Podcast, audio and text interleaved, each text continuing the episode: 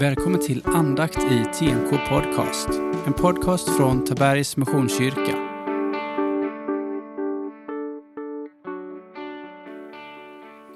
Jag heter Daniel Lundstedt och är en av församlingens pastorer. Välkommen till våra andakter. Vi fortsätter vår läsning från Johannes evangeliet. Vi är vid Johannes kapitel 18, vers 1 till 11. Lyssna. När Jesus hade sagt detta gick han tillsammans med sina lärjungar ut till andra sidan av Kidrondalen. Där låg en trädgård som han och lärjungarna gick in i. Också Judas, han som förrådde honom, kände till platsen eftersom Jesus och hans lärjungar ofta hade samlats där. Judas tog med sig vaktstyrkan och folk från översteprästerna och fariseerna och de kom dit med lyktor, facklor och vapen. Jesus som visste om allt som väntade honom gick ut till dem och frågade Vem söker ni? Det svarade Jesus från Nasaret. Han sa Det är jag. Bland dem stod också Judas, han som förrådde honom. När Jesus nu sa Det är jag vek de tillbaka och föll till marken. Han frågade dem igen Vem söker ni? Och när de svarade Jesus från Nasaret sa han Jag har ju sagt er att det är jag. Om det är mig ni söker så låt de andra gå. Ty det som han hade sagt skulle uppfyllas. Av den som du har gett mig har jag inte låtit någon gå förlorad. Men eh, Simon Petrus, som hade ett svärd med sig, drog det och slog till mot översteprästens tjänare och högg av honom högra örat. Tjänaren hette Malkos. Jesus sa då till Petrus, stick svärdet i skidan.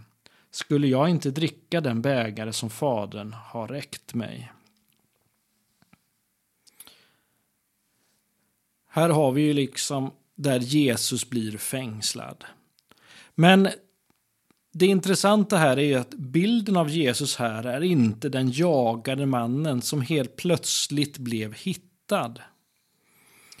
Utan för mig eh, blir det här början på min tillbedjan av Jesus som Gud. Han och Fadern är ett. Och Jesus vet vad som ska ske. Han vet att det är nödvändigt att han ska lida och dö för att människor ska få liv. Ja, inte bara liv utan evigt liv. Vägen ska öppnas till Gud. Han ska dö för alla människors synder. Jesus har full kontroll i situationen. När Jesus ska gripas berättar Johannes att de faller till marken han säger det är jag. Det innebär att oavsett vad han ordagrant sa på arameiska uppfattade det som kom att han gjorde anspråk på att vara Gud. Deras reaktion är alltså alldeles riktig. Det gör vad man bör göra i mötet med Gud. Men reaktionen är på ett sätt oemotståndlig. För de faller eftersom de inte kan stå upp. Det går bara inte. Idag finns ska man kalla en kompisattityd till Jesus hos många kristna. Vilket är riktigt. Han kallar oss vänner. Men det finns också en annan sida av Jesus som har med hans helighet att göra. Man skulle kunna kalla det för hans annorlundahet, som bara Gud har. Här kan det som griper Jesus på det viset vara föredömen. För Jesus är annorlunda. Petrus han gör fel i sin iver och vill hindra Jesus att gå den väg som var bestämd men blir tillrättavisad av Jesus. Skulle jag inte dricka den bägare som Fadern har räckt mig? Jesus vet den vägen som han behöver gå för att fullborda allt det Gud hade bestämt. Och det var den här vägen.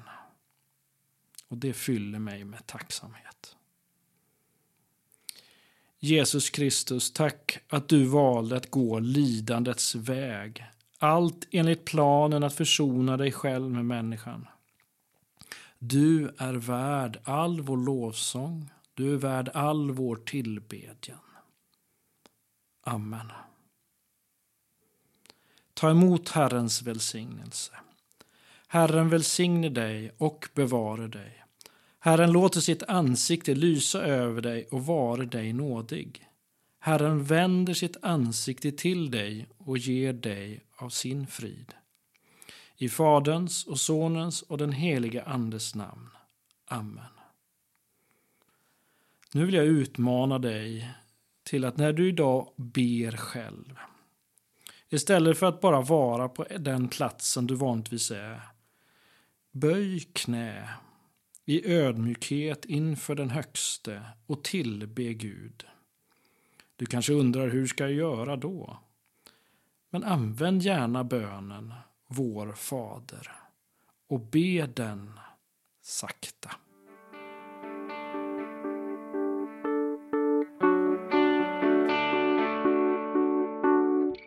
Du har lyssnat på andakt i TMK Podcast. En podcast från Tabergs Missionskyrka.